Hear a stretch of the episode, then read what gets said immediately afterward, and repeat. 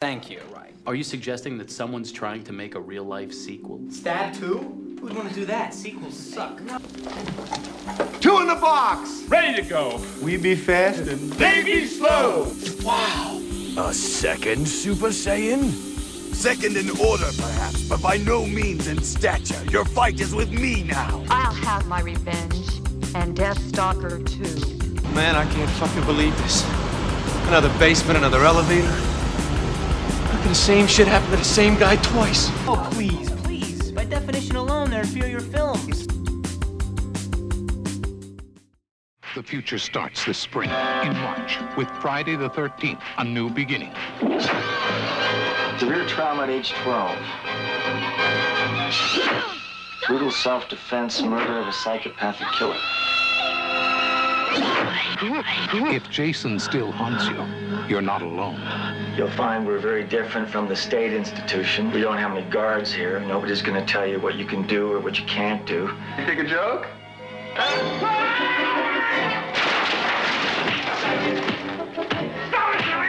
What you're really doing here, Tommy, is preparing yourself to re-enter society and start a new life.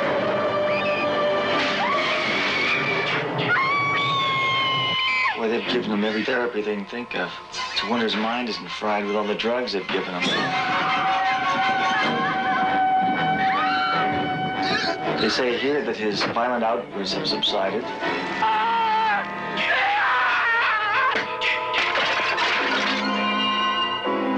That he's well on his way to a complete recovery. Friday the 13th, a new beginning. Hey again, everyone. This is your host, Chris at Inside the Sequel, the podcast where we talk about sequel films. Uh, you know what this is. This is the home for sequel movies that don't get enough love, they don't get enough attention, and maybe people forget or don't know that they exist. So we bring them to light here and we just kind of champion them or, you know, just acknowledge them. And uh, we want to thank you for tuning in again. If you're new for the first time, consider following the podcast. Um, you can find us at anywhere you find uh, your podcast streamings. Um, if you're tuning in again, I hope you listened and enjoyed our last episode where we talked about 1985's Howling 2 with Doug McCambridge from Good Times, Great Movies. But uh, I am very excited for today's episode because we uh, first time guest. Um, he is a published author. He was a uh, writer for Chud.com. I don't know if you still are, but uh, he was also in the special. but he's also been in the special features for Resident Evil from 2002, uh, playing the Living Dead um, featurette, which uh, I'm excited to talk about with him. Uh, I have Mark Wheaton uh, here. Mark, how are you? Very well. How are you? Thanks for having me on the podcast. dude i'm so good i'm i'm excited i'm i'm happy to have you on uh we we finished our first year on this podcast. If you told me a year ago i'd have you on here i would have thought no way in hell that would have been crazy.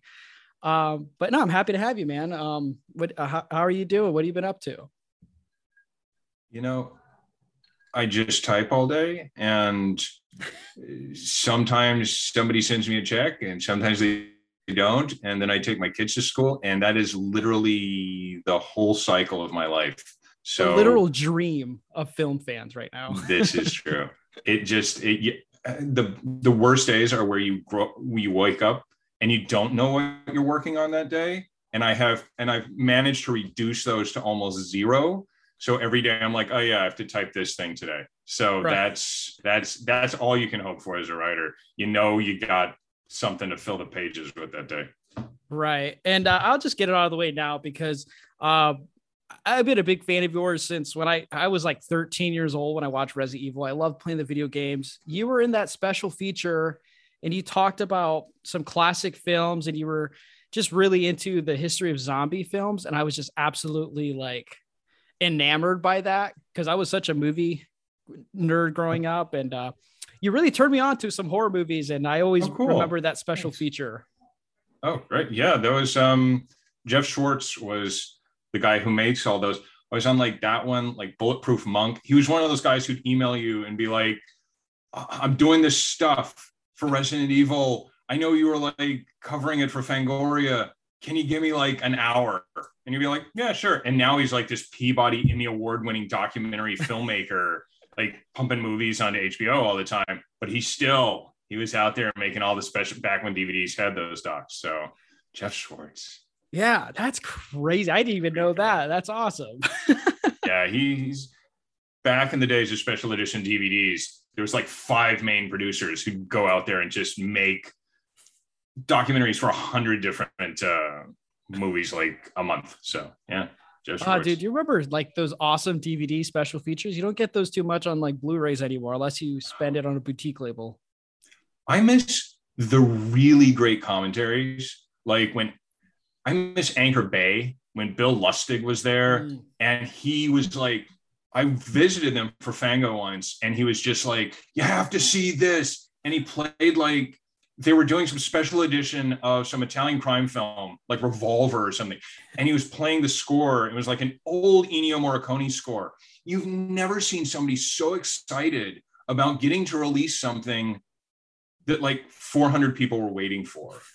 And that enthusiasm from the director of Maniac was so infectious. And going to Anchor Bay was always like such a treat because he was like, he, he was a kid in a candy store of his own making. So uh, those were good times back then. Yeah, man. I would say like the like some of my like the Resident Evil special feature for the first Resident Evil is like my favorite one. The next one I would put up there would be uh the Friday, not Friday the 13th, the uh, Nightmare on Elm Street um one special feature and um just for all those on the DVD. And then oddly enough, I would probably say it was Ridley Scott's 1979 um like when it came out 2003 the DVD release of that and his commentary was terrific on that and Cool. um it's like a staple all the time in every re-release of Alien. Um, Yeah. But yeah, I, I love bonus features. Like I, I don't want to sound snobby. I'm not like one of those Criterion buyers who's like, I just need to see what's on the supplements and push up my Right. glasses, you know. And it's some of those things you like just kind of like you know live in your uh, your brain rent free, you know. Yeah, the commentary to what is it? Um, what's the Soderbergh, uh, the Limey, where basically the whole commentary is the screenwriter cursing out Soderbergh, being like, "Why didn't you make the movie I wrote?" And Soderbergh's like, "Yeah, yeah, I'll try better next time." And like you just have Jim Willis sitting there being like, "Ah, this was better on the page," and Soderbergh's just kind of like, "I don't even, I, I, I don't even know what to tell you." And I had a friend, I'm not going to say their names, but Ah. I heard a commentary the people I worked with made, and one guy's like drinking away and drinking away and drinking away, making fun of the director's trying so hard to give his horror film a good commentary. And the screenwriters, and he kept being like, this was an homage to this, and this was an homage to this. and the screenwriter, who's very smart, took a drink and says, Yeah, we had to do reshoots because the director saw a few more movies to homage to. And you just hear the producers being like, shut up. And you can tell they edited it out, but they were so furious at him for like just trashing on the commentary, the director in the film. And I was like, that's that's good work that day. Oh, So That's awesome. That's like me going on a podcast on someone else's podcast and they coming back on mine and be like, "Oh my god, you won't fucking freaking believe what happened on this podcast." And then they're like, "Hey, thanks a lot for that." I'm kidding. That, that doesn't happen. Um, but I don't. I hate to just keep like you know gushing, but um, I, I always remember when he would talk about the history of zombies because it's funny. Resident Evil for me is one of my favorite zombie. I love that whole franchise. I binge through it. Um, and the zombie genre has become kind of coming back in the Korean film. I know we're talking Yeah. about it today, but it's coming back in Korean filmmaking. And you remember that time between like 2009 to like 2015 where everything was a zombie movie or something to like zombie related. But I always remember when you would talk about the bridge between White Zombie, I Walk with a Zombie, you even Oh, yeah. mentioned, all the way bridging it to Nightmare or um, Night of the Living Dead. And I'm just like, oh man, like I didn't know at, at the time, but I knew n- now I'm looking back, I'm like, I'm just like him. Like I'm totally like about that sweet era, you know, like I love Zack Snyder's, you know, Dawn of the Dead, but now watching two of those three movies, I haven't still seen White Zombie, but I did just pick it up on Kino's sale. Um, I'm totally with you. I'm like, yeah, this is this is good stuff. Well, it's weird because it's it's every few decades when there's zombie movies, they become something else, and now it's this real, just apocalyptic, doomsday, pandemic kind of thing, which it absolutely wasn't when uh, Val Guest when they were doing I Walked with a Zombie or White Zombie.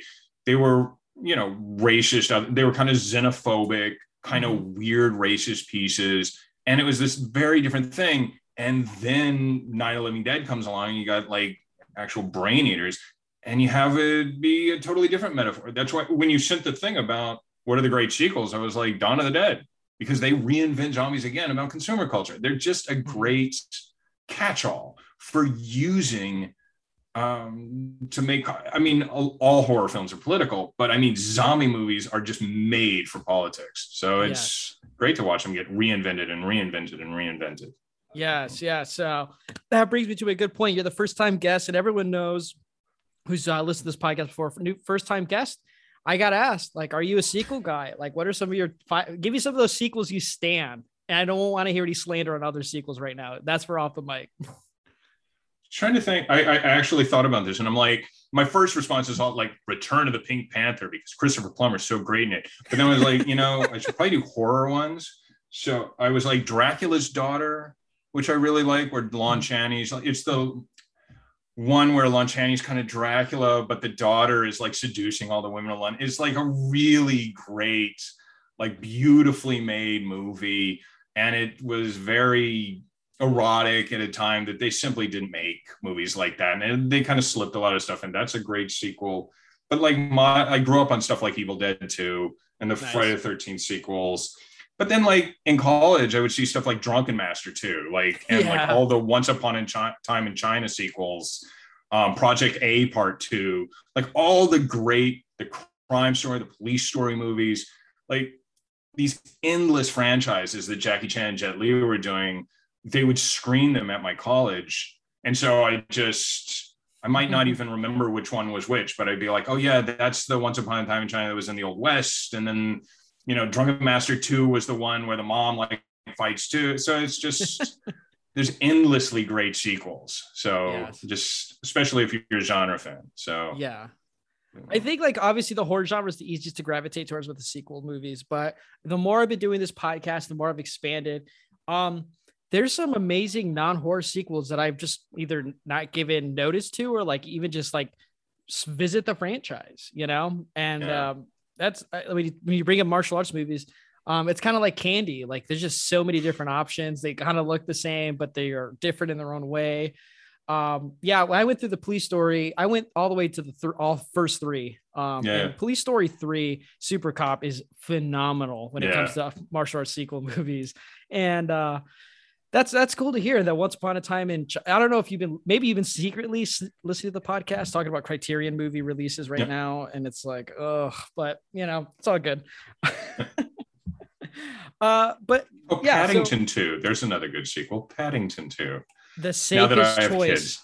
the So. safest sequel movie choice. Everyone loves um Oh, so Paddington great. films. Yeah. And Star Trek 2. That's probably another safe choice. But then you go super safe, like Godfather 2 and Empire Strikes Back and all that crap. So oh, okay. So we talk about sequel movies that don't get enough love or attention. We've covered I know Beverly it's Hills like Chihuahua you're right. too. Paddington 2 gets plenty of love. You're absolutely right.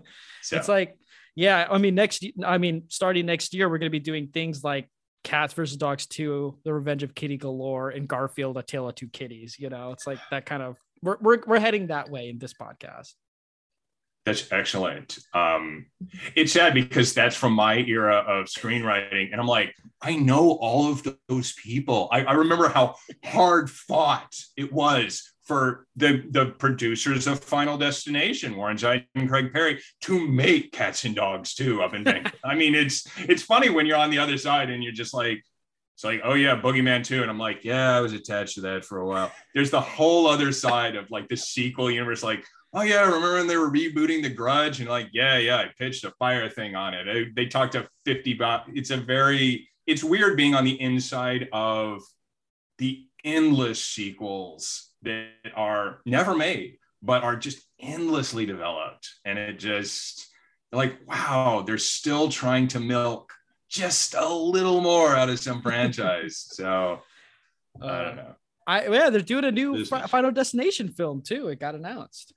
I'm yeah, excited. it is. They were trying to make. Um, I don't know if I should. Uh, I think they were trying to make one period Final Destination 1666 for a while, but now it's the the woman's writing it. It's a new. They're starting the whole franchise over again. So Yeah, I think That'll it's just gonna be called Final Destination. Like every new remakes reboot movie, like the new Scream is just called Scream. Yeah. But on the paperwork, it's funny because the the Friday Thirteenth I worked on, on the paperwork it says Friday the Thirteenth Part Twelve, but on the poster it says Friday the Thirteenth. So it just you- get that, but it's filed and contracted and like all spelled out as and with the Writers Guild as Friday the Thirteenth Part Twelve. So who knows what they actually say on the at New Line on the document. So Yeah, I don't know. This is why I had you on, just so I can get like my my sneaky links of like what's going on in Hollywood right now. Rumor has it they're gonna do a Hellfest too, which I'm excited for, but then they're gonna do a Malignant too, and now I'm all mad. So oh I had no idea. Oh my god. Oh well. You know. these are totally made up things. I just wanted to get a reaction to the comments for that one. it's funny because I remember I was I was working at Ghost House on Messengers, and I got put right onto Boogeyman 2. And because Boogeyman was an accidental hit, and I I just it's funny. I just really liked hanging out with Rob Tapert as like an Evil Dead guy. You go out for like lunch with Tapert, and he just tell you amazing stories. It was really fun to hang out with him. He's like, "What about Boogeyman too?" I'm like, you know, why not? And so I signed on and we signed the contract. We were doing it. But then they realized there wasn't enough interest, like Mandate and Lionsgate, whoever was involved in it was like, we can't go theatrical with it. So you're fired and we're going to do a straight to video one instead. And I'm like, I think we like high fived and went and pitched some TV show or something. But it was just, it, you- you're constantly in the sequel universe. And then when Messengers 2 was coming around, they were like, hey, we're going to do Messengers 2, but we're going to use Todd's old script and change the names. And we're going to just use that as a prequel script. And I was like, that's amazing. I, I think Todd and I like emailed, we're like, they're going to just use your script and they're going to make a whole movie out of a, they're going to make a sequel out of one of the 15 drafts from Messengers. That's insane. And it just happened. And that's, I don't know, that's Hollywood. So I don't know. That is crazy. Now, now, of this, but you know, that's how it works. now, now, I always knew I'd make it to Hollywood, and you're my direct link there. Now. So, if you need like a small like puff piece article on a straight to DVD or straight to Tubi sequel, I'm your guy for it. There you go. This is actually just a job interview podcast episode. but we are talking about coincidentally from last week's episode we're talking about another 1985 film we were talking about friday the 13th part 5 a new beginning and you requested Yes. this one tell I me about that There's so much to say about Friday the 13th, part five, A New Beginning. But when I was a kid, I'd watch them all. Like when I was a kid, I think they'd made up through eight. I remember seeing a poster for eight in Dallas Oh, when I was jeez. little and being like, that looks nuts. What's that? And my mom being like, you're four. You can't see that movie. But, um, but then kind of we, my sister and I would tape them and we never knew which one we never kind of caught the title. So they were all interchangeable one two three four five and six we're all just kind of interchangeable. And you'd watch them over and over and over again. And when i went to university of texas the head of playwriting there was david mark cohen who has Oh. like co-story by and Yeah. co-screenplay credit on friday the 13th part five. Yeah. And I went into his office once and he had the poster there. I was like, oh, I'm like a fan of Friday the 13th. I'm like, oh, that must have been fun. And he looked at me like I was a moron. And he's just like, what are you, what? What are you crazy? And I'm just like, oh, um, yeah, I guess obviously I don't know what what horrors are making Paramount horror sequels. Um, he died sadly not long after that, but he was my mentor. I was in class with like Mark Duplass and like Pam Ribon, who went and wrote Moana, and like he was this amazing mentor for playwriting students at the University of Texas. And he also has a, he also wrote Friday the 13th, part five. So I became really interested in the fact that people hate the movie. People hated Friday the 13th, part five. yes He had a miserable time on the project. So why did I enjoy it? Why did I? And so I spent a lot of time with the movie, and you start picking it apart.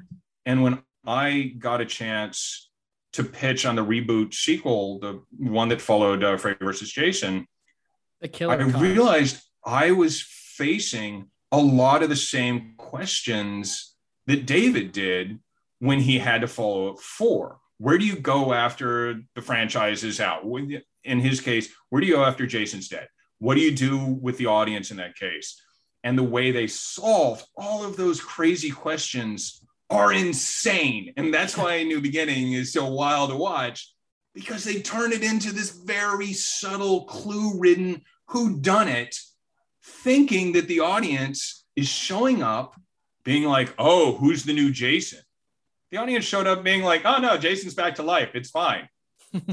but they were like, no, no, is it Roy? Is it this kid? Is it the drifter? Is it Tommy himself? So they made it this whole murder mystery with all these blind alleys. And it's actually a really interesting movie, but it's not Yeah. what anyone wanted to see. So, what a film. I'll be honest, Mark. When you, yeah, it's like cinema. It's like Chef's Kiss, like cinema. Um, I, I was, uh, I, I, when you said you were gonna want to do this sequel, you just right off the bat, you were like Friday Five, and I was like taken back because I was like December horror, Friday the Thirteenth, gasp, no way. But I'm down for it because I mean, what the hell else am I gonna talk about in December if not like you know crazy sequel movies that I I would want to enjoy because I've never saw this one until you pitched it. And um, I have seen Fridays one through four. I've seen six. I've seen seven. And I've seen The Killer Cut. And I've seen Jason X, Partially Drunk, and Freddy versus Jason. And uh, five was just one I just never really saw. And I was like, I got to binge through all of them again just to get to five. But then I was like, no, no, no. It's like, I'll watch four and five. And because Yeah. like four, I mean, four is, is, I mean, you know, four is, is an awesome Friday the 13th movie. Yeah. Um, and then watching five right after it the same night, I was like, I was so invested in, like you said, the who done it. I was like, this is a weirder Friday the 13th. It just, the tone is different. It's like a set, it's like, it's weird because we just came off talking about Star Wars and I won't stop. It's kind of like watching the sequel or the original trilogy and then going to watch the prequels, you know, just like a different Yeah. vibe, a different universe of the same thing. Because like one through three kind of has the same kind of tone and you know, you know that's a trilogy, then four is so different. And then you put five with it and six, it totally fits. And I'm not gonna lie, as a first-time viewer of Friday Five, I'm not the biggest Friday the 13th person. I really enjoy a lot of the ones that are in the Right. entire franchise. I have the box set. Um, uh, but it's like five is a strong candidate for me. Like I really enjoy five. And even I was involved with, I was like wondering, like, don't tell me just gonna be Tommy at the end of it. Please don't tell me just that. I was pleasantly surprised with like the reveal. I thought it was interesting. It's weird because if you see it as a pseudo remake of the first film, the first film, it where it's the mom, Mhm. it's Roy did it because his kid got killed by these kids at this camp, or at, in this case, Pinehurst um, Center for Wayward Children. um, it's at the end of the day, it's a remake of the first film. It's a parent's revenge because ultimately, Friday the 13th, with its Sean Cunningham connection to Last House on the Left, is kind of doing the same thing as Last House on the Left. A child is killed and the parents take revenge. And so Friday the 13th is a remake of Last House on the Left, is a remake of Virgin Spring. Mm-hmm. So when you come into Friday the 13th, part five, you're saying, how do we start it new? How do we replicate the success of the first film? And so they kind of do that, but then they keep Tommy and you start this kind of bro- I've never accepted four, five, and six as like the kind of Tommy trilogy because it doesn't work. Because six then takes so much of five. They have the mm-hmm. same opening scene. Yep. Tommy goes to a grave, Jason's resurrected. Except One time it's a dream, then it's lightning bolt, and this series changes forever because now he's a mummy and he's supernatural and he mm-hmm. can't defeat him.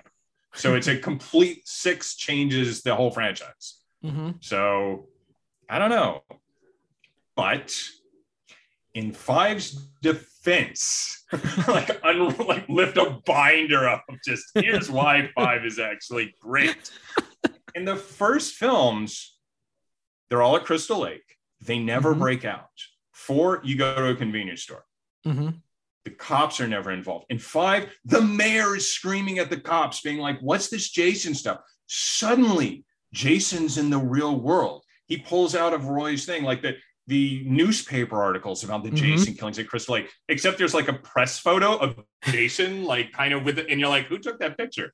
But it's just, you have all of these things of Jason in the real world that start feeding out in five that they just took whole cloth in six. And they started bringing in cops. They started making Jason unstoppable. They started bringing in people beyond just camp counselors. There's all this stuff in five that, as wonkily executed as it is, then became the second half of the Friday the 13th franchise. Mhm. So I don't know. I, there's a case to be made for that film. And the kills are great, sort of, I There's think they're just- strong.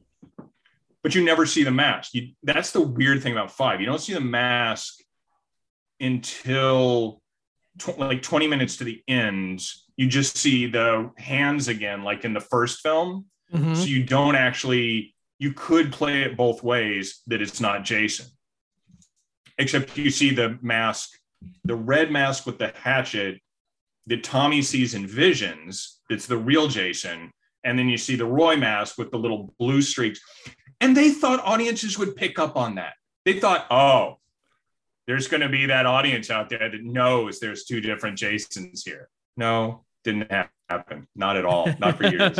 So I just think it's just the break. It's just a breakaway from like the similar formula that one through three had. And full disclosure, Friday the Thirteenth Part Two is my favorite. Friday the Thirteenth. Um, but this one just feels like such a breakaway that four kind of did.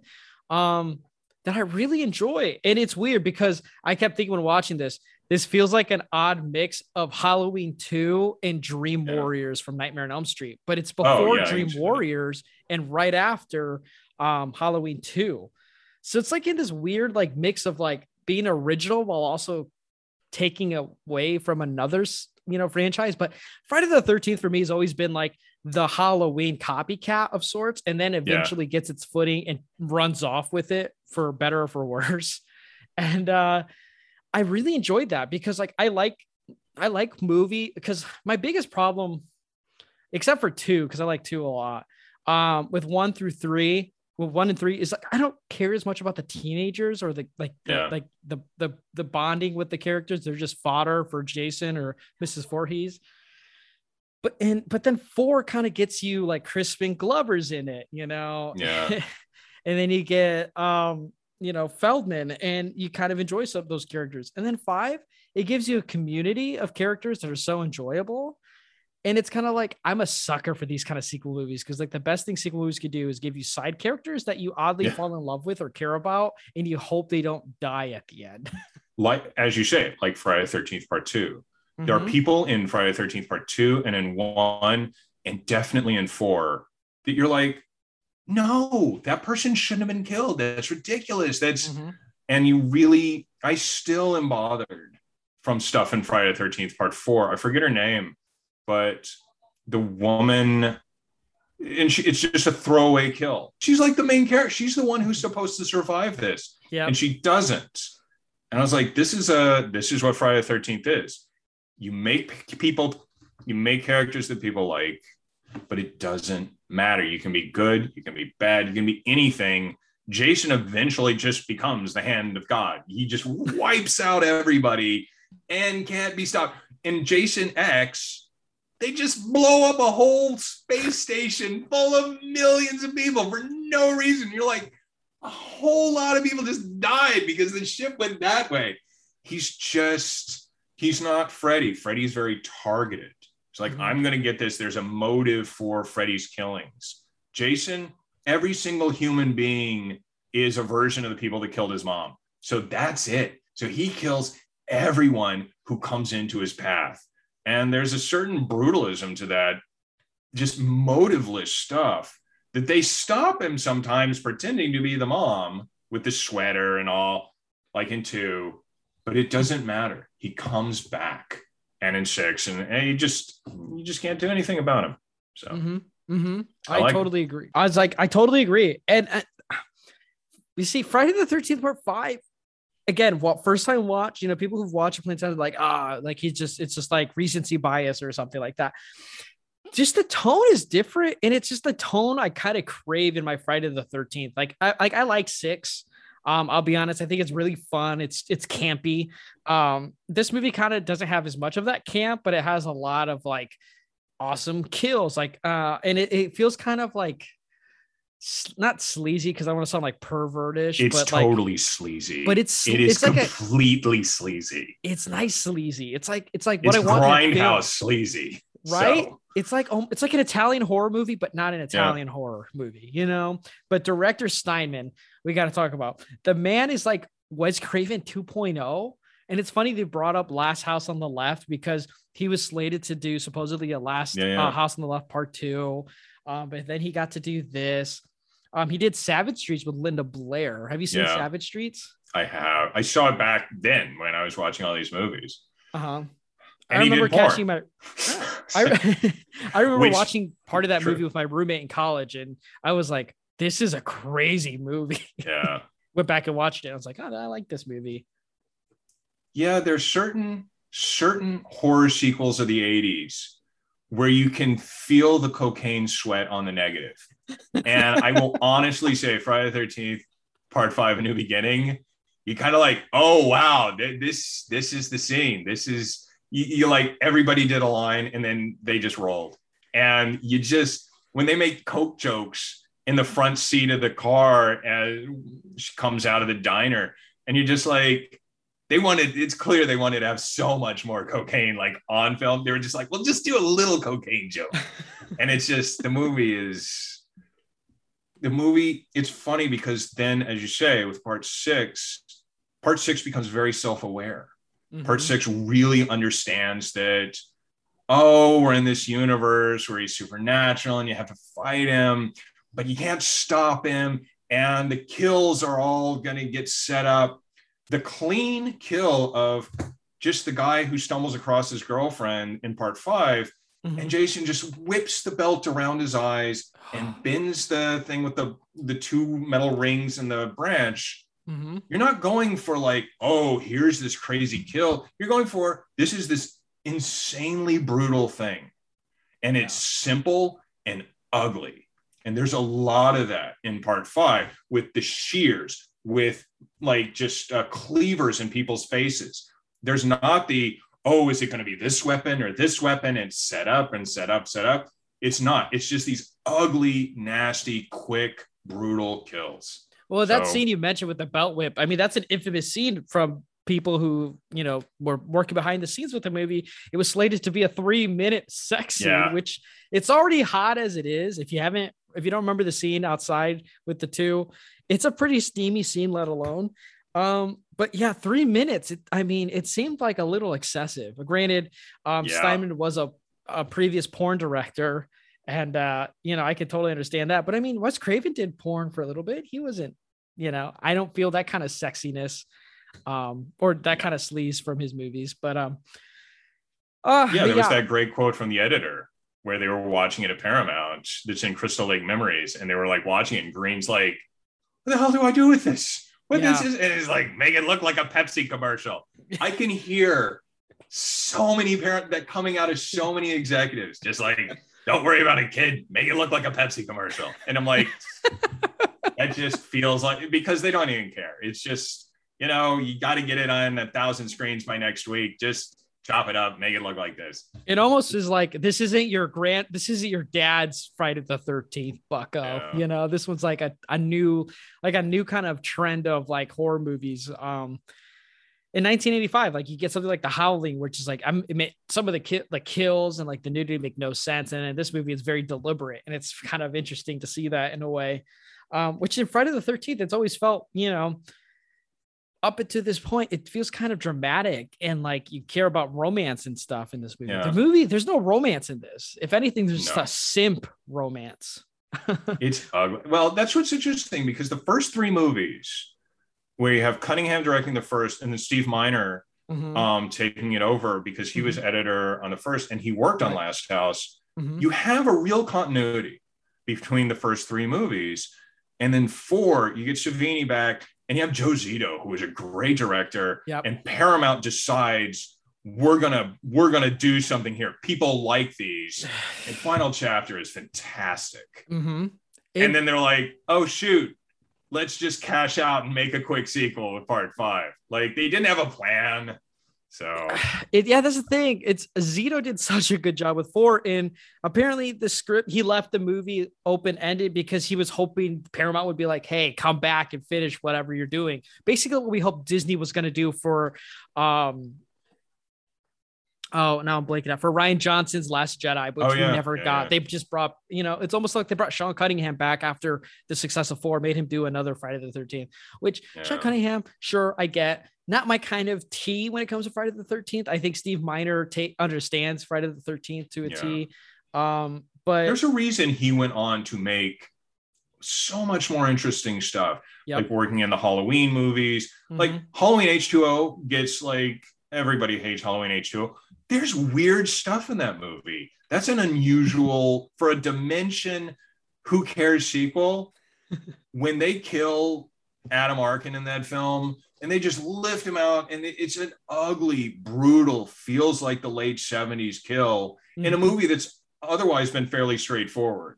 yeah, And then, you know, then he goes and directs the pilot of Dawson's Creek and never has to work again. So, you know, Steve Miner. yeah, he's he's one of the goats when it comes to like horror movie directors for me. I love his stuff. But yeah, Steinmann, he's just okay. Like I'm not a I'm not the biggest fan of like dark humor. Like you you know when I watched Midsommar for the first time, people were like. I was like visibly upset with the movie. It wasn't what I thought it was going to be. And everyone's like, it's a pitch black comedy breakup movie. And I'm like, what the fuck world are you Yeah. living in? I'm like, no. But it's like this movie, I kind of get the dark humor in it. You know, it's slightly offensive and dated, but like I have a good time with the movie because it makes up with it. With after, uh, let, let me check my clock. It's been five minutes. Okay, now there's a kill scene. Right. I like it. You know, it's a kind of bridging the gap of a type of Friday the Thirteenth movie. Um, it also well, gives throughout everything. It's like we're just going to kill somebody every five seconds. There's so many continuity errors in it, Mhm. but you just get kill after kill. And here's another reason to love it. Henry Manfredini, who did the score on all of them, it's so the good. I would say his work on five, they finally were like, we really need you to pin like stitch this movie together. And he's like, okay, it's my time to shine. And he delivers one of the best scores that he did for the entire franchise. I think five is incredible for what he was probably handed versus what he delivered. And it's amazing. So Yeah. Yeah, it's kind of like when it's- kind of like when Tim Burton told Danny Elfman to like do um the Batman score and he didn't have to go that hard, but he really did go that hard for us, Yeah. you know. Um also the, the, here's a big thing about Friday the 13th part 5. People like they don't like this movie. I I've been going on Letterboxd. Mark, are you on Letterboxd? no, Dude, Sadly. get on you got to get on Letterboxd. I am You've old. got to. I am old. So, I'm on like Goodreads. That's that's where I am. I'm on Goodreads, Goodreads. where all the So- authors are. I swear, the We're a sad lot, but there we are. but I go on these Letterboxd, um, it you know, and people are ranking the Friday the Thirteenth movies. I should probably do that soon, um, but I still haven't seen Jason Takes Manhattan, you know, so I can't technically make that list yet. But um, There's good stuff in Manhattan too. the ending is probably the worst one in the whole franchise, but there's some amazing stuff in that crazy movie. There's some great kills in that movie. So Yeah. I even like that one. maybe you know people like this episode enough and they want me to do a ranking of Friday the 13th. I'll do that. I mean, I did recently my Letterboxd review after the dreadful Halloween kills. I did my Halloween ranking. and Uh, I think I haven't heard back from some of my friends on Twitter. I think they might have gotten like a cardiac arrest or something because I put in Friday, I put Halloween 2, the original Halloween 2 is number one. And then number two, I put Season of the Witch. And then number three, I put Rob Zombie's Halloween 2. So See, I agree with that one. Rob Zombie's Halloween 2 is like one of the most underrated, weird. Like Halloween 1, his first Halloween, I totally is like, he's there too much. He's trying to do Halloween. He's trying to do his original. He's trying to do Carpenter. He's trying to do his original. when he comes in with Halloween 2, he's like, this will be a Rob Zombie film. And it's bizarre. It's finally him doing what he wanted to do. And it's a beautiful film.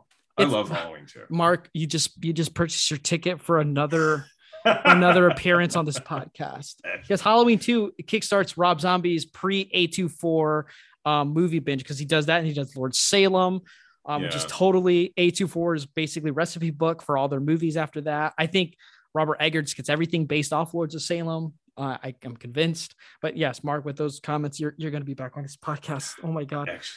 But That's yeah, see, that's the sad thing. Rob Zombie, the amount of unmade projects that he hasn't gotten financed that you come across, like his like Final Days of Groucho Marx script, like all these Oh. projects that he was his Blob remake. There's so many insane Rob Zombie projects out there that didn't get made, and he was going to do like a Paul Lynde thing, or maybe maybe I'm mixing him up with somebody else, but he would he has all these things that he was doing. He was doing the hockey movie. I'm hoping that the Munsters thing might put him back somewhere mm-hmm. where he's back to doing just whatever he wants to do.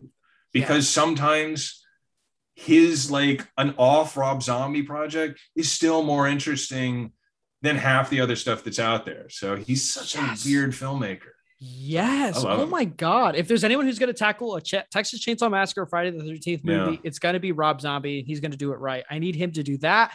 I need him to do um, a Blob remake or a Blob sequel to 88 because Chuck Russell's a god. And then I need a Haunted World of El Super Beasto 2 for my for my animated love. You know? Uh, he would be sh- he would do really well in Chainsaw, except he's done so much with the with the family from uh, House of the Thousand Corpses. Yeah. It yeah. feels like he's gone.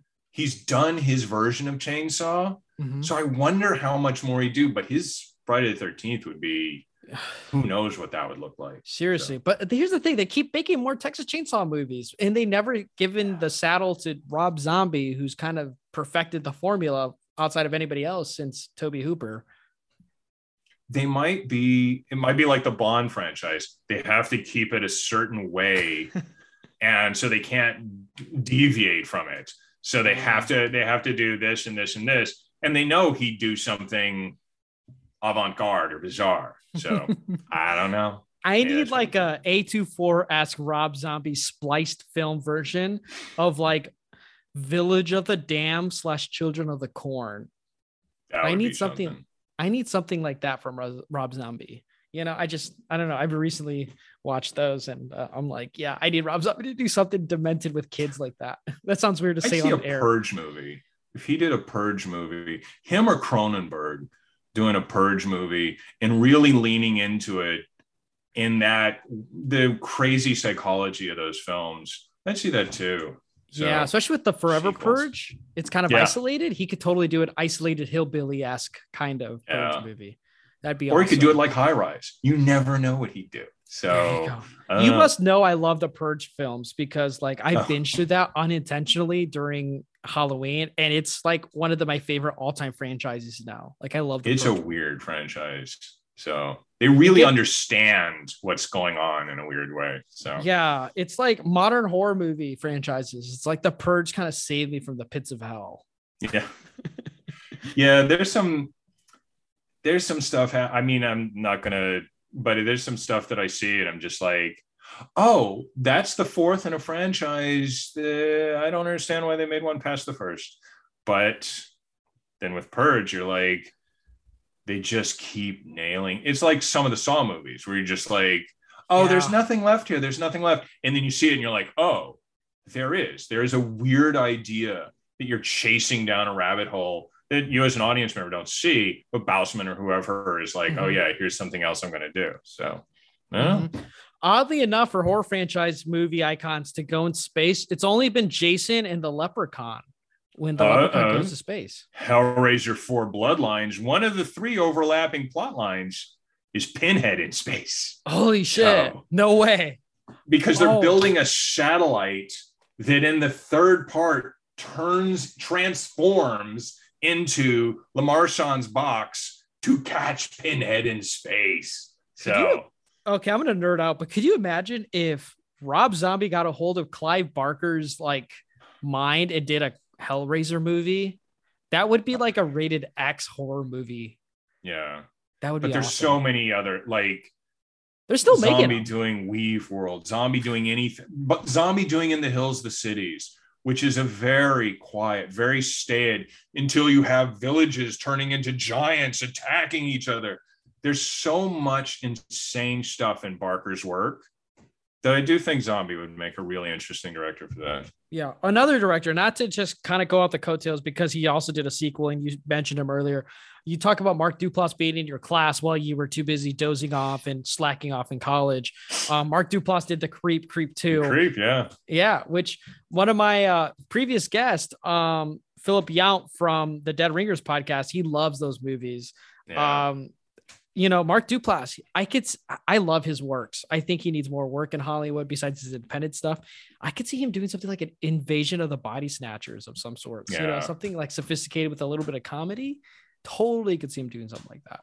It's funny because he was nominated today for Globe for acting in Morning Show. I was like, oh yeah, that's right. There's that entire second half of his career that's Mhm. acting, and he's a wonderful actor. And you're like, yeah, direct more stuff, do this, do this. But no, he's perfectly happy also acting. Yeah, I love him and his brother's works. I think they're great stuff. Um, but like, let's get back to Friday Part Six for, or Five for a second. Like I said, I didn't realize this movie was so hated when I first was watching it. It's only after Yeah. I watched it and did research, people were like so visibly upset with this movie. They they just bashed it because it's not Jason, Yeah, but he's the Roy the one. Yeah, right? But and I still really enjoyed it. And this movie made bank. Like this Yeah. movie was like a box office hit. Um, it basically probably the money made from this movie funded the rest of the franchise after. But I, I mean, if I saw this movie opening weekend, I would have thought, oh, this is so good. You know, it would have been something like.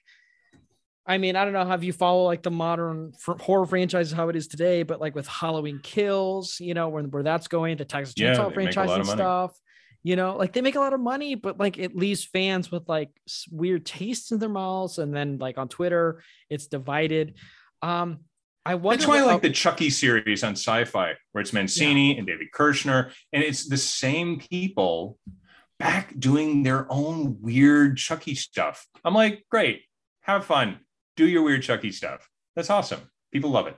So yeah it's weird like it's weird that how horror movies can be different and uh, like back I, I feel like it's so i don't know if it's just because i'm on twitter all the time or something but it feels like either a horror movie the biggest problem is it's too different like something like a friday the 13th part 5 can be and people don't like it but like now we crave such different things in franchise horror movies. We need something different to stand out you know each installment needs to stand out for us to enjoy but it feels like now a lot of horror movie franchises are almost kind of being like cookie cutter blueprint by the numbers. You know, I would Yeah. crave a movie to be like a Friday the 13th part five, a new beginning, where it's just so different. It takes fans in different directions. It includes different subgenres outside of the horror genre. That would be totally great. Like Halloween Kills kind of opened that up for me. And I know I have friends who really like the movie, and I don't. I it's it's because it's the most recent horror movie. It's for me to. It's the only pinpoint version. I can bring out different ones, but it's just like with your horror movie franchises, if the independent indie stuff is actually better than that, there's a serious Yeah. problem. And I feel like with a new beginning, we would kill for something like that. Now I feel like. and that was key. That's what's weird. It was still a tiny little, functionally non-union independent film. It's just a couple million dollars made out here in Thousand Oaks, and yet Beverly Hills Cop, Raiders of the Lost Ark, Friday the Thirteenth, keeping Paramount alive in the 1980s. And it's just insane that those two franchises cost tens of millions of dollars. Friday the 13th, with its tiny little connection to its audience, really just blew it out of the water each time. But because there was such audience expectation over time, that it wasn't Jason, really just became the reputation of part five. And then six comes on and is immediately like, no, no, no, everything you actually wanted in five, we have given you in six. So it helps to delineate the reputation of five even more. And six kind of goes, and then you have seven, the first Kane one, which is so weird. It's Carrie White, but you can't get Mhm. the rights fighting Jason. Yeah. There's great kills in it. Kane is amazing in it, but you start going down the path of the supernatural Jason. So it's very five does mark an ending. And when I come up with my top five Friday the 13th, it's number five for me. It's Mm. still it I still like part five, Roy and all, better than six, seven, eight, nine, 10, 11, reboot, cool, all that. Yeah, no, I totally agree with that. With everything you said, I think it's it, it it I think it needs to be mentioned. It's almost like the season of the witch effect that Halloween kind of had, but Yeah. like the difference is, you know, in Halloween season of the witch, they what they what do they do? They give you basically Michael Myers after that. What do we get? Like four's good in the franchise. Four's good. Yeah. It's not But it's not one and two. no, So- it's not. And and that's about it. But like with Friday the 13th, when they got their season of the witch with this movie, it's kind of like we're just gonna go full on on this. You know, we're not just gonna bring the character back or or anything. They're just like, we're gonna just give you everything about you know what you liked about this, which is Yeah. weird because See the Witch was not well received when it came out. Mo- I, I would say in the last five years, Season of the Witch has really come around in a lot of people's rankings for Halloween. Um, but Hallow, but Friday Five doesn't kind of get that. And as someone who's just recently watched it, I'm kind of wondering why. It's kind of like it's kind of like when people say the Dream Master isn't very good when you think about the Nightmare Yeah. movies, but like the Dream Master still is pretty enjoyable, you know. And I've come around with Dream Child too. I have not. So I, I should rewatch it. There, there's uh I'm like first four, and then I start when they become when Freddy's not scary anymore is when I kind of fall with the oh. series a little. But I mean, when you're a Friday the 13th fan, there's Friday the 13th movies, all other horror films, 200 feet of crap, and the Nightmare on Elm Street franchise. So you can Oh enjoy them God. here and there, but you're still that kid from the elementary school playground who all the other kids are Freddy kids, and you're like, I'll fight you. I'm a Jason kid. So you never lose that. Like, I like the guy with the hockey mask, not the guy with the little fingers who makes the little jokes with Roseanne Barr. I like Jason Voorhees. which is funny because my one of my earliest like own made like Halloween costumes growing up was uh Fre- Freddy Krueger because like I love Nightmare on Elm Street one and two and three so damn much. But um Well, Friday that the was the thirteenth. actual po- popular thinking persons, like money invested into making those into big movie. Like that was a big franchise. That Mhm. was, you know, New Line cared because they didn't have they they had Ninja Turtles, they had that. They had to make movies. Paramount's just like hire that porn guy and here's two mil and tell no one because it's non-equity and shoot in Thousand Oaks. And double, double Thousand Oaks for Jersey. which is funny. It, it does feel like it's such like a sleaze studio at the time because like you they're like, what's popular right now? What's gonna get popular? I don't know if they like took a peek at like Dream Warriors script before it came out and like Halloween 2, they basically had while copying it, but making it kind of different, you know, because it's like main characters with PTSD, you know, Yeah. you get Jarvis, you get Laurie Strode, you get Nancy, you get Yeah. Angela from Sleepaway Camp, even. Um, this movie has odd like Sleepaway Camp vibes. Um, it does. You're right. Yeah. Yeah. it's like all these guys with PTSD or some sort of like the reason for their surviving this trauma or like they become the villains.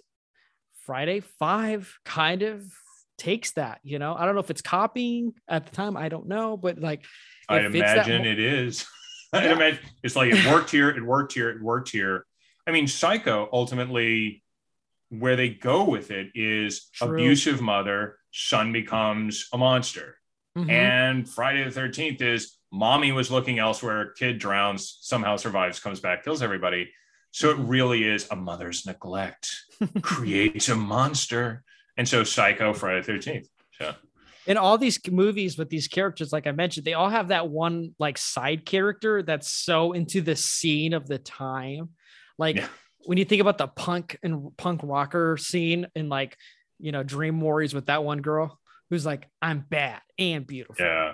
you know, or like, you know, you get um, the girl doing the robot type dance while listening to David Bowie and The Cure, or Alan Parsons project, maybe. I don't know. In this movie, um, you kind of get Pseudo that. Echo was the name of the band, and she's dancing to it. Pseudo Echo. It's one of those like they don't have to pay anybody for the license. They probably got the song for like three dollars and like a bag of cocaine. So that's that's how you make that deal. I imagine if like drugs were legal and then like you could pay stu- movie studio execs with cocaine, more movies would be made. Um, y- I'm not gonna like besmirch Universal Studios in the late '70s, um, but you you say that almost like joking that like people weren't paid in cocaine. My first job when I came to LA, there was cocaine Fridays. I was at dot com, and there was like the bathroom where the execs went, where the bonuses were cocaine. I'm like 20. I'm like, I have never seen cocaine before in my sheltered Texas life. And these people are like, oh, it's Friday, time to do rails. And I'm like, it's all true. It's all true. Hollywood is cocaine. Oh my God. So I swear, you watch 1979 Abel Ferrara's Driller Killer, and I you better believe cocaine was a currency in that movie. I love that movie to death. It's one of my top five Really? 1979 films, but that movie is totally cocaine infested. Ferrara is it's funny because I uh, Ferrara is one of my favorite directors. when I was dude. working What in video fuck, dude? games. Where have, Oh, you been, so where have you been in my life, dude? So. Jeez. but I was working in video games doing a Friday the 13th spin-off. It was called Devil's Night, and it was for a Canadian company. And Kane Hodder was in like did motion capture, died in the Vivendi Sierra merger. But it was fun to work on because you're showing people movies of how do you motivate somebody to hate everyone? How do you motivate kills? And so I'm showing like High Plains Drifter. I'm showing like Oh. Sweeney Todd before there was the Tim Burton, like the old Angela Lansbury, George Hearn, Toronto version, and like stuff like that. But then I'm also like, let's watch a lot of Abel Ferrara. Let's watch not just Ms. 45 and Driller Kill, but like Fear City, which is such a strange movie, and King of New York, Bad Yes. Lieutenant, and like all the weird in the funeral, but like all the weird movies where you have bad characters who live by their own kind of life and their own kind of code, and they're murderers and they're cheats and they're monsters, but you can't take your eyes off them. No, and seriously, I- is such a great filmmaker for that. He's so good. He's so good. It, he- it's like the thing about him, he, he understands urgency. He understands, um, I don't want to say just because I, I wasn't when a word that existed probably then, but he understands like atmosphere and like vibe, you know, like he totally Yeah. understands the the setting and the mood. And he also really like he puts himself like when I'm watching an Abel Ferrara movie, I feel like I'm understanding Abel Ferrara's psyche. He feels like Yeah. he's he's he's projected himself in these movies, like King of New York and like Driller Killer great double feature you sense that kind of like that heightened um anxiety and this like this nervousness and scared of like failure yeah. while also acting out violently because you don't know how else to react to those fears that are in your subconscious um god bless those movies also um well, they feel like you're just going to die on the streets of New York. You Mhm. feel like the city is going to eat you. Mhm. And you love that. Like, Fear City's ridiculous. Strippers are dying, so they hire this guy to fight this guy who's killing with like nunchucks. And it, but you you buy into it. You believe that the city's going to kill Billy Dee Williams if you Yep. don't stop a guy with nunchucks. Mhm. And the only guy that can do it is Tom Berenger. And it's just, it's so great. the weird ugliness that's similar to Larry Cohen's movies. Yes. You get with a Ferrara, New York. So, I- oh, Abel Ferrara was one one psychological horror, like psychological and like induced film, like a la Taxi Driver to ask. He's one movie like that away from being a Scorsese Oscar Yeah. nominee kind of director. He really, I feel like he could have been that, but but he never wanted to be. He wants to make these movies with Willem Dafoe like Siberia yep, that three people are going to watch and be like, this is what Lighthouse was trying to do in certain ways. I love Lighthouse, but I really like Siberia because Ferrara, as you just said, you get his very niche psyche. He's telling you exactly how insane it feels to be Abel Ferrara, like Lodge Kerrigan, like with Clean Shaven and Keane. You're just like, you're claustrophobically stuck in the mind of Abel Ferrara. Mhm. and that's It's very- fine. It's very Polanski esque, but thank God for Ferrara, he's not a creeper like he was. But um, he oh, totally He might this- be. Uh, I mean, you never know. So maybe I would believe any story. Like anybody could walk up and be like, "Here's this horrible story about Ferrara." I'm like, that that that feels right. I'm just mad I never got an Able for Warriors type film. You know, Oh. Joe came out in 79, so did Warriors. He could have done something similar like that. I need like a gang warfare movie besides King of New York. Um, anyway, go back to Friday five. Uh, Oh, yeah. five. Friday Five. When I say Bruce Green, and you think of Friday the 13th, I, I didn't know who Bruce Green was, but I did the research and I was like, holy crap, there's no way in hell this kind of guy was in this movie or had any work in this movie. It's kind of like the the POD uh, or DOP of uh, Terror Train, you know, where it's like they were attached to such great works, but they also did like a grimy little, you know, horror movie that was low budget. Yeah. Well, that's what's funny about my my wife works for Disney, Mhm. and she'll be working on. She works makes the Descendants movies and makes. Speaking of sequels, she makes the musicals like Zombies and Descendants Oh, and all those. And suddenly it'll be her DP will be Mark Irwin, who was Cronenberg's DP on like all the old films, and Reitman's DP, who was on Oh, all the wow. films in the 70s and 80s. And they're coming in with this just loads of institutional knowledge of oh yeah, we blew up a car like that 30 years ago on this. Here's how you blow up a car and you make it flip that way so the flames go that way towards camera. You cannot replicate that level of institutional knowledge. And it's crazy that as you know, older filmmakers, they're working on Disney movies in Canada now. So it's just it's great when you see those survivors who've been around, like the director of Rambo, who like shoots SVU all the time. And you just like these guys are still out there, like making films and work and doing one hour dramas. So it's very it's great when they actually have a career past something because Steinmann's career ended. Right. Um, almost everybody. I mean, Richard Warlock, Dick Warlock, the stunt guy, kept going, but so many people's careers ended at Friday the Thirteenth Part Five, which is crazy, and insane. yeah, it is weird. It's kind of like, okay, thank you for your service. Now you're gone, and we're gonna bring in new blood to kind of, you know, pave the way. But kind of what Zito was doing with four, which he never got the opportunity to do, which would have Yeah. been good. I wish, I wish we got a follow up to four from Zito. That would have been awesome. Uh, but Bruce Green was the editor on the film. He did Star Wars. He did, you know, Indiana Jones and stuff. Like, I feel like this movie definitely tested his patience, though, with all the restrictions and the type of personalities I'll say that were on the set. I mean, for a guy like him and like what he was doing at that time as well, it probably felt like he was sent to the detention, you know, room. Or he was just in house at Paramount. See, that's what it probably was. There's a guy. There's a guy at Warner's. Uh, I'll say his name. If Frank Urioste was one of those guys where you're just like, well, here's a pile of film, make a movie out of it. Green might have been that guy for Paramount. He might have just been one of the guys who they're like, we need someone to cut this. Mhm. And so he did. And he put it together and he assembled it and they released it and they made a ton of money. And that's why you have certain in house editors who can be, he has all the great quotes in like Crystal Lake Memories where you're just like, oh, he's the one that who doesn't give a fuck. He's the one who'll tell you anything. and it's always, I, I was doing a panel for messengers at USC once and like there's all the people like telling good stories about it and noble stories. And i'm just like there were 15 writers and 10 different directors and everybody got fired and all this. And the editor was beside me and he suddenly was like whew i'm glad you said that. I'm the third editor on this film and here's everything that went wrong. And we're just like high five. Here's all the stories film students actually need to hear. And the producer who's sitting beside me is just no, say it's genius and brilliant and everything was great. and we're like, here's where we went wrong. It was amazing. Oh my and that's god. editors. Editors just are like, ah, I've got my next 10 movies, so who cares?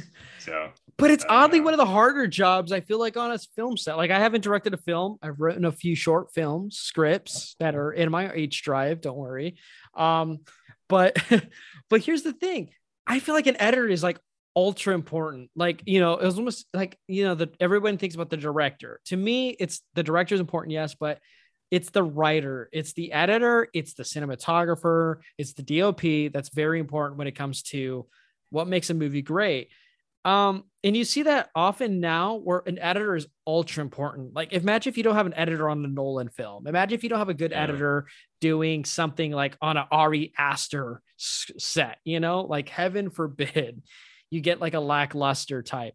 But like for this movie, maybe it's saved for me. Maybe it works so well because of Bruce Green understanding the kind of what the intent of the movie was with also like his experience to kind of make this movie work.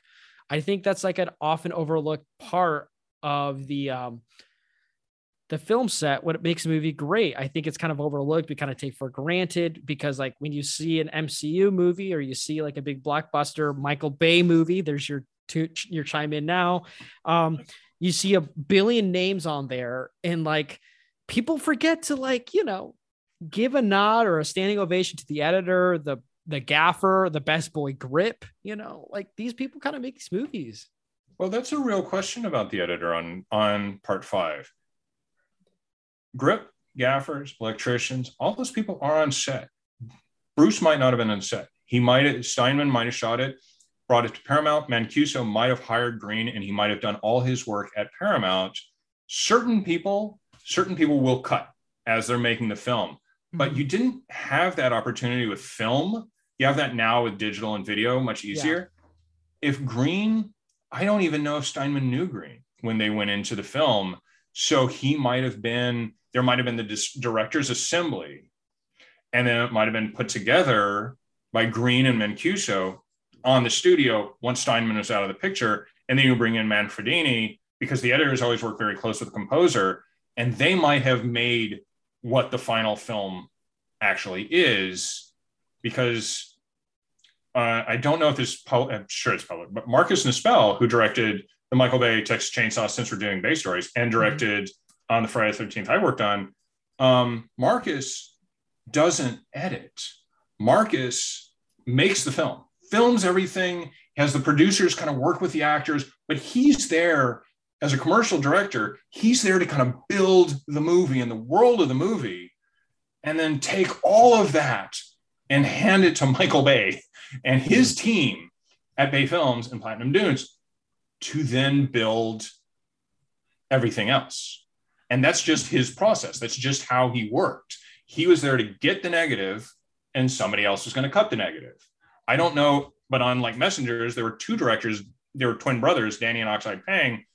Danny would shoot a day, Oxide would be editing in the hotel room, and they just switch off and switch off like that. So they were editing as they went to look for things they could miss. I have no idea if Steinmann and Green were working together on set, but it may be since he had done big Paramount movies before, he was just the guy that they're like, okay, we need an editor for this who's got six weeks. And they just Mm. shuttled him right in. So It's a good point. Who knows? Based on the special features that Scream Factory produ- produced for this movie, um, at least how I watched it, um, it does seem like Steinmann was more interested in what this movie would do for his career than like how the Oh. movie's final product pushed out. Not to say anything about Steinmann, I'm sure he's made very tasteful pornos that I haven't seen yet, but um, it but just this was his last film. He never directed again. yeah. I feel like and there's probably weird stuff in Crystal Lake Memories about actresses who worked later who were like, oh yeah, he like hit on me in the auditions and stuff. And you're like, yeah, Paramount might have heard some of that and been like, we're gonna go in a different direction for part six. So Yeah. Speaking of women on the set for this movie, um, Luann Voorhees, who ironically has the same last name as the Voorhees family, um, who is in that infamous scene, the lovemaking scene that would have been like eight minutes long or whatever, three Right. minutes long or whatever. I, I I looked up in my research. She ended up being an educator and then being fired Oh, when students found out about her scene in this Oh, movie. That sucks. That sucks. I mean, That's tough. So sorry to you out there, wherever you are, Debbie Yeah. Voorhees. It It's just- funny. I just found I was reading a book just now on uh, a 80s punk rocker Alice Bag, who's in the Bags here in LA. And after her band kind of didn't go, she became LAUSD teacher for like 30 years and like did all of this. None of the kids ever kind of made the connection that she was like this hardcore punk rock singer in LA for a long time. But I guess sometimes I don't know. Right. It's, a different time, I guess. Like, like right. This is Uh, 1985. She becomes an educator in like the 2000s, and then like Yeah. you know, someone like my type of personality goes to Family Video and rents Friday Five and goes, "Holy Yeah. crap! There's my teacher right there, nude." Ugh, Poor Um, Debbie Severity. yeah, I mean, she did great in the movie. I thought she was really entertaining. I liked her. She's her- funny. Yeah, Yeah. she kind of gives a In the breakfast Quig- scene, she's funny. Yeah, Yeah. she gives a Linnea Quigley s type of performance in a way. You Yeah. know, just like not afraid to be nude, very loud and proud. It's awesome. Um, but yeah, I, I think also that's one thing about this movie I really like. The characters, the side characters, they all kind of have like a personality, even though they're introduced two minutes into the movie and then they die eight minutes later. You know, it's Yeah. like it's weird. even though like the kid, well, the, movie- kills start fast. This movie In the other like Friday movies, it takes time. this movie there's moves like butter. This movie's butter. It's smooth. Like Yeah, it's one of the easiest. but you do lose ones. people. Sorry. Yeah. I was gonna say you do. Lo- yeah, I was like you do lose a lot of people, but like it's like a fast movie, and it's the same runtime as all the other movies before it. It's Yeah. it's weird. It's like that's why that's my problem with the Friday franchise from one through three. Outside of two, is two is so entertaining and engaging, but like for one and three for me, it doesn't rise above to the occasion. I'm if I'm having a if I'm having a beer, Mark, I am falling asleep 30 to 40 minutes into Friday the 13th part one and three. But I'm not Yeah. with two. Oh, I, I'm not I with disagree four. on three. One, one. The problem for me is at this point, I really like the characters so much Okay. that I'm kind of into part one. For me, three. I don't know. There's something so weird about three and the wonky 3D stuff, Right, with the right. yo-yos and the snake. that it's kitsch. It, it. I enjoy three. Four, obviously, I like more, but like three. I like that it really. I like Jason with the face with the hockey mask. I like the actor. I like how. I like each of the different Jason actors, but yeah. there's just something really in, uh, in part five where it's Morga, like he's very straight up, but like I forget who is it, CJ Graham, like whoever is He's in- hunchback. It's weird though. It's very is a monster when he strides out and does the James Bond thing with the harpoon. Yeah. Yeah. Like, it's cold. One, two, three, turn, shoot. It's just it starts bringing in the real brutality that's carried through the next three films. Yeah. I really like the kills in three. I think So- three, yeah, that's a, my that's my weird relationship with three. It's like I don't care about it too much, but I also know it's probably when people think of Friday the Thirteenth, it's the staple for Friday the Thirteenth, um, at least in classical sense, because then the Killer Cut came out in 09.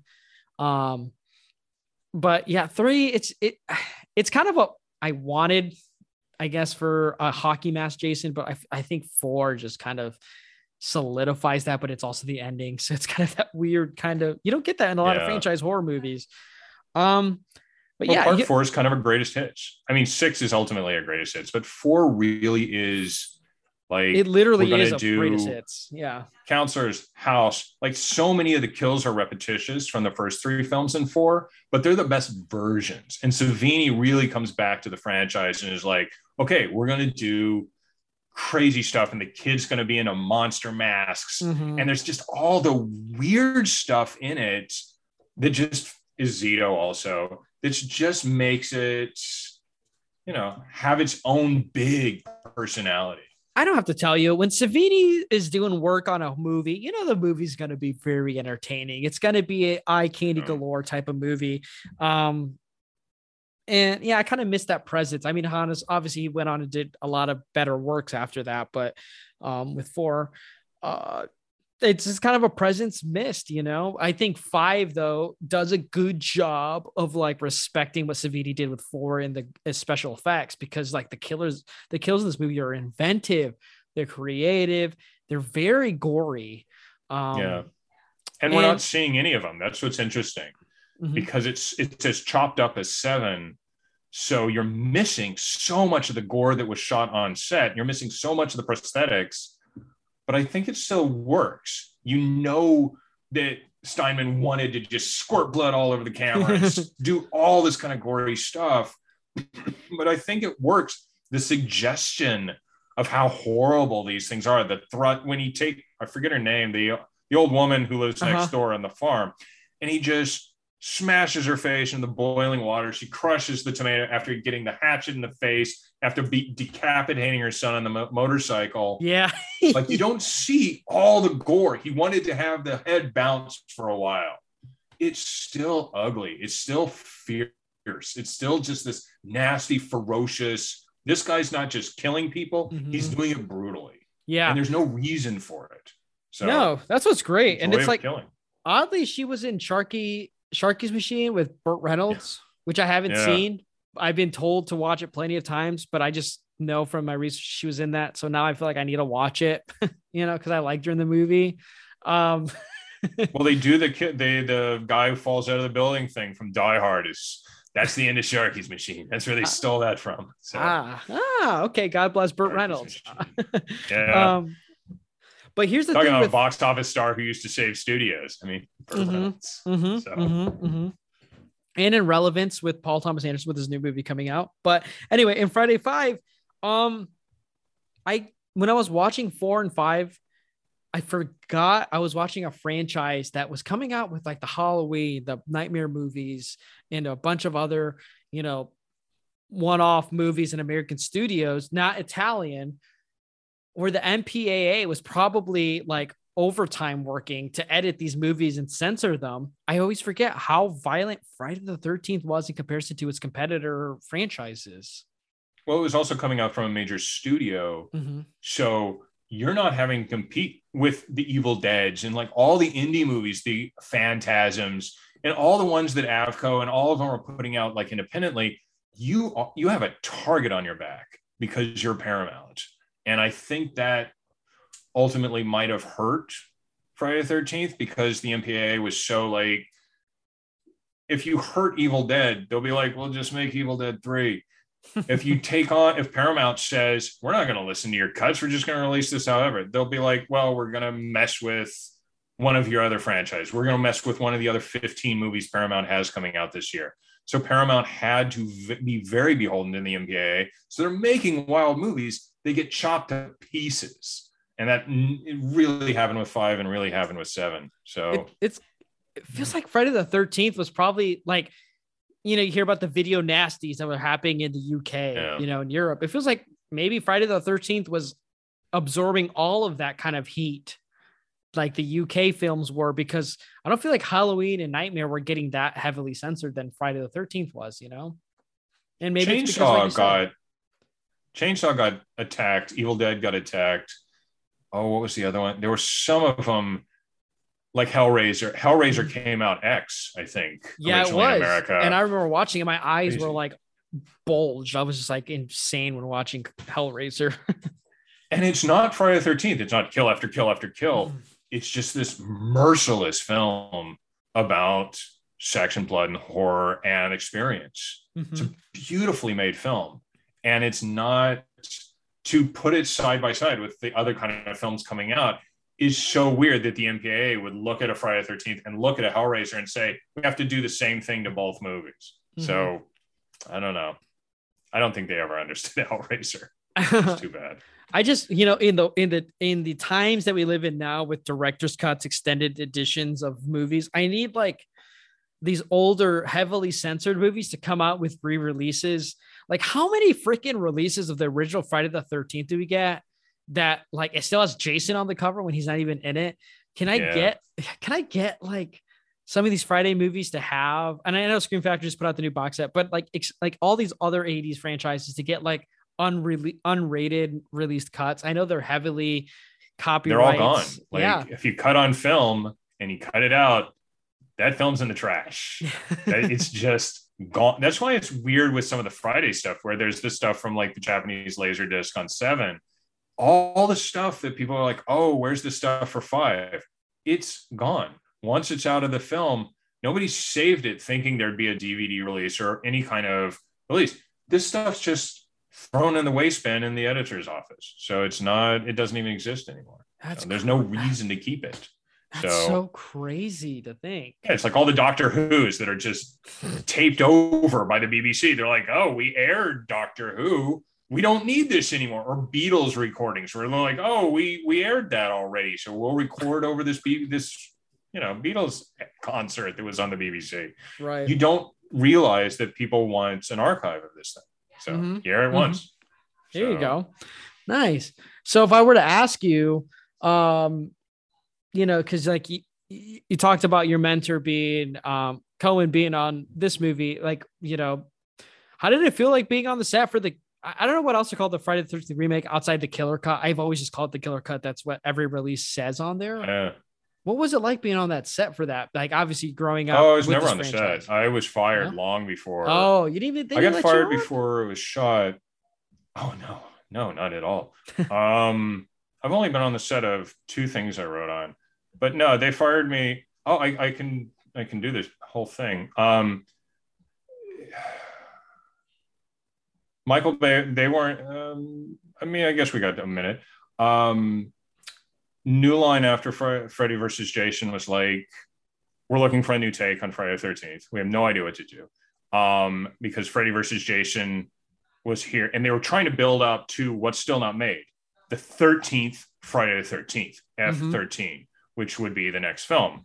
Now it's at uh, Friday the Thirteenth Part Twelve, and so they're just looking for pitches. And I came in with a pitch and said, "It's all about Part Five. And they said, "What are you talking about?" I said, "You need to remove Part Five from the franchise." and not supernatural anymore, have him still be alive, have him not having gotten killed at the end of part four, never have the Roy stuff, have it be um again back to Crystal Lake, fix have like a preamble thing and fix the stuff with Pamela Voorhees to change the timeline, but just and make it be where they were going with what the audience wanted from part five, which is Jason's an urban legend, which he's talked about in two and three, and people know he's there somewhere. So don't go in the woods. and that's it. And so I was like, so just do a new part five and do an actual sequel to part four.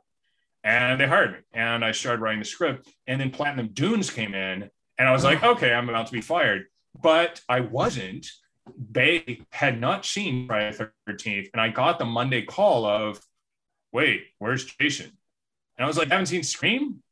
Jason's not in the first one. And they were like, okay, we can't redo, like, there was a Platinum Dunes wanted to remake Friday the 13th.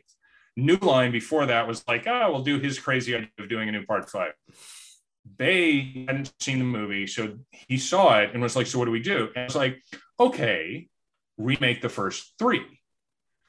Opening, have it be Pamela Voorhees for 20 pages. She's crazy. She murders all these people. Counselors come in all he's dead, and then they kill her, like the end of um, Friday the 13th.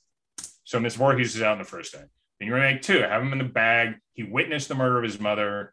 You do that. End of the second act, they almost kill him like at the end of two. And he gets the hockey mask. And third act, you got the hockey mask. So everybody's happy. You have this reboot.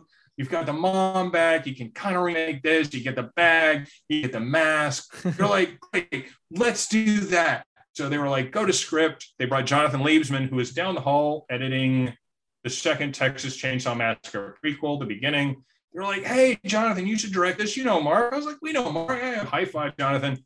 and they started, we started remaking one, two, and three as one film, the reboot. And then Paramount was like, wait, you only have the rights to remake the first film. So thus began like a year and a half of litigation. Oh, and after about eight months, they were like, you're fired. Um, the next draft will be dictated by lawyers. But there were certain elements that they ended up, which is why I got credit on it. They kept like, oh, it'll be kind of a remake. They'll have the mom, they'll have the bag, they'll have the fate, the mask. So they kind of did it. And then that's began Paramount New Line working together for one film. And there hasn't been one since, since everybody had first dollar ghost points on it. The movie made nothing. The movie made a lot of money at the box office, but it went right out the door to so many different people because murder um, the Boston guys who backed the original film um, get a chunk, get first dollar, Bay gets first dollar. By the time you divvy up Paramount and New Line, nobody actually made any money on the reboot, even though it was one of the more successful of the film. So that's people are always talking like the rights are why there's not a new one, the rights are this. It's like, no, the last one made nothing because how many people are contractually obligated to get paid out when a Friday the 13th movie gets made. So I'm I'm, bu- I'm buying sequels, man. I'm buying Sleepaway Camp stock right now. I'm buying a share. I, I need to get paid out with the next one. Oddly enough, why hasn't I don't know what's going on with New Line Cinema talking about like rights for iconic 80s horror movies. What's going on in New Line Cinema? Where I mean, did the remake to Nightmare bomb so bad that we just never are getting another one for a long time? Probably. New Line is now New Line was with Warner Brothers. They were like uh they were their own independent studio for a long time and then uh, a lot of things happened and now they've kind of been subsumed by Warner's and for a long time New Line was making was reduced to making only two movies a year. Oh, and Emmerich was still kind of running it. And so then that got reduced even more. And New Line still exists, but they are not their own independent entity anymore at all. They are very much subsumed into Warner's, and all people who were there long gone. And it's they've got a lot of IP, but they're the head of New Line is now kind of the president of Warner Brothers, and it just it's not a priority for them to make.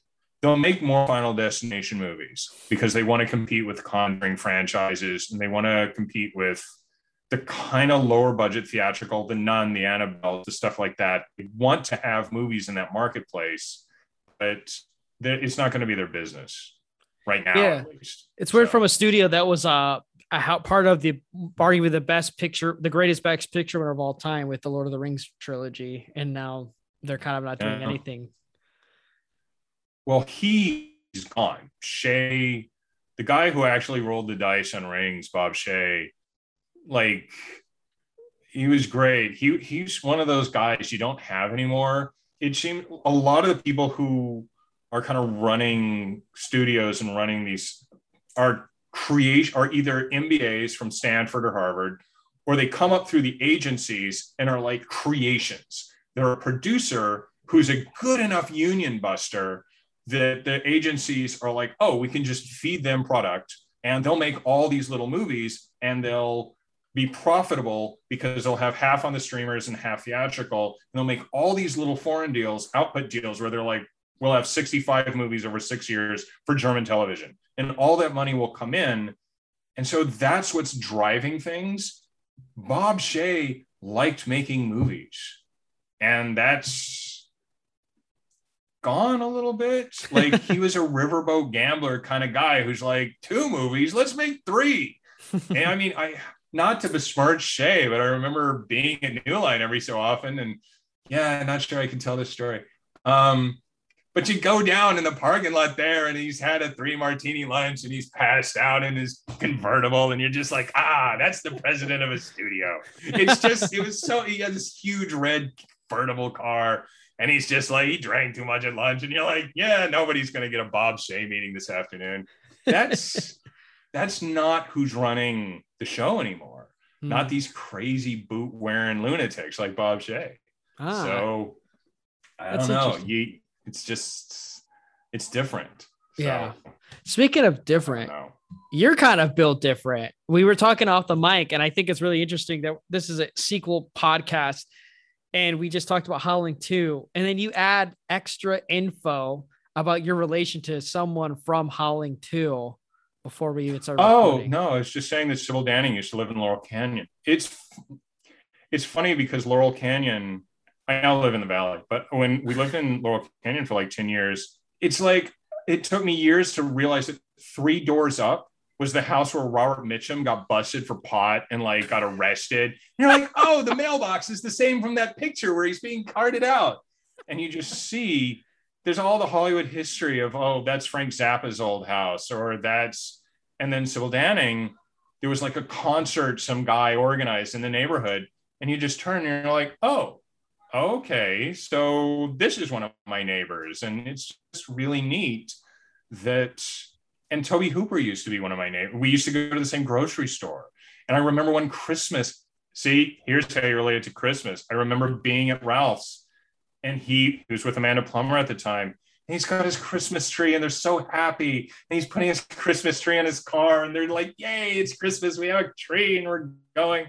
It's the fun of being a horror nerd who's tangentially somewhere involved in Hollywood because you're around everybody this is their job. And you never know and it, who's going to walk in the door. And you're just like, some days it's Sybil Danning, and some days at Ralph's it's Tobe Hooper So He's know. probably buying place baked to work. beans. What? He's probably buying baked beans, Yeah. probably too. Yeah, poor Tobe. Yeah. It's sad because I used to see him at parties where he'd walk in and look around and leave. Oh. He, he was not. He wasn't. He wasn't a very social person. So he was. He was not a big like like Coscarelli is talking to people. Like he wasn't. He wasn't that guy. So Yeah, but he made such amazing works that we all appreciate. So, yeah, yeah, Chainsaw is so weird. It's oh, in the fun house, in the fun house, in the Fun fun house is weird too. Yeah. Yeah, So Um, really like man, dude. So, do I dare ask you to rank your Friday movies? I, I feel like I could possibly, but I feel like I'm cheating because I still haven't watched Jason Takes Manhattan. Oh, I, I could do four is my number one. Three is probably my number two. Then probably two, one, five. And then on the back half, I have no idea. It probably goes straight down the line, like six, seven, eight, ten, because 10's great. Um, 10 is so weird. Um, I really like 10. I was in the first test screening of 10 and was like, this movie's amazing. They didn't release it for like two and a half years. Um, nine, where it's the demon worms, Yeah. is not my favorite. Freddy versus Jason. I didn't uh the way they changed Jason. I don't I, I Freddy versus Jason to me is not a Friday the 13th movie because they changed Jason to fit Freddy. Yeah, So it's a Nightmare on Elm Street movie that happens to have a version of Jason in it. So I don't really put it on the list. So I don't know. So I guess four, three, one and two kind of alternating, then five. So Ah. I think Yeah. for a top five, just to be safe, I would definitely go. I would say it's probably two. Then I would say, oh God, now I really got to think about it. It'll go two, four. I'll put six, five, and then one. I think that's my top five. and then the rest. Yeah, yeah. yeah. Then the rest, because Uh, I, I don't know. Three might be a close swap with five and six, maybe pure purely numerically reasons, but that's how I would probably rank it. Um, but yeah, Well, the end of three is good. Like the back half Yeah. of three is close to what they're doing in four. So yeah, there's a lot of good in the back half of three. yeah. It's just same thing with one. You know, the the the last thirty to forty five minutes is pretty good stuff. You know, I just got to get through the Yeah. first um hour. But uh, other than that, man, yeah, Mark, dude, thank you so much for being on here, dude. Yeah, thanks for Um, having me. Yeah. fun to talk about Friday the 13th and sleazy movies and 80s. So Right. Just just be happy I didn't bring up more vinegar syndrome boutique label collecting and vintage porn Right. that they have on there. I think we did enough of that with Doug McCambridge before. when is Doug McCambridge? If there's a podcaster that I know that's good to do a Friday the 13th movie, it's probably Doug McCambridge. It'll be just as sleazy as Steinmann's to slander Yeah. a guest I just had on. Um, but no, man, I, Mark, seriously, dude, this this means a lot for you to be on this podcast. I never thought I'd have someone like you on here, someone I used to watch on my TV, on my old LG TV on my parents' house, and just watch the bonus features on random Saturday mornings, and seeing you talk about old zombie movies and talk about how you know zombie movies when Romero came out were sick and gross, and they were gonna eat your flesh. Like I remember Yeah. that, like that carried me from sophomore year to community college, like just that bonus features and that kind of passion for movies. I aspire one day to be on bonus features of a sleazy, you know, horror movie, and my title Good. captions horror guru. You know, like I is hope that what he said for me? That's amazing. No, he No? just no, Oh, he just God, said you were. He just said Paul W. Local Anderson. moron. Yeah. No, I like to think you didn't look as good as Paul W. S. Anderson because he's wearing a sleek black turtleneck. Oh, to be fair. He's one of those underrated filmmakers that, like, I hate that someday there's going to be all these kids who are like, why did everyone ignore this very strange filmmaker who was making all these movies for decades and being like, oh, he just makes this? No, he's got this insane body of work that I he's mean- just like, here's what I make. Sure. I will say Ret- Resi Retribution and Final Chapter aren't as strong as Apocalypse and Extinction or Afterlife, but I will say I was on my buddy's podcast, um, Daniel's Appler's podcast, Cobwebs, where we did uh we we went through the whole month. We talked about um the Fly box set from Scream Factory. We went through all the Fly movies, and there was a question asked if there's one filmmaker you could meet. Uh, you know, both of them were like, "Oh, well, Cronenberg is definitely one I would talk to," and I was like, "Paul W. Anderson is someone I want to sit down and talk about movies with because he seems like someone."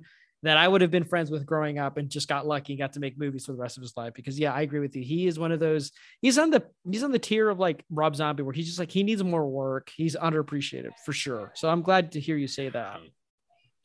Yeah, it's good. Soldiers. I mean, there's so many weird films that show off what you were saying about Ferrara, not as much, Mhm. but you see the personality. You see this idea in there of what he really likes.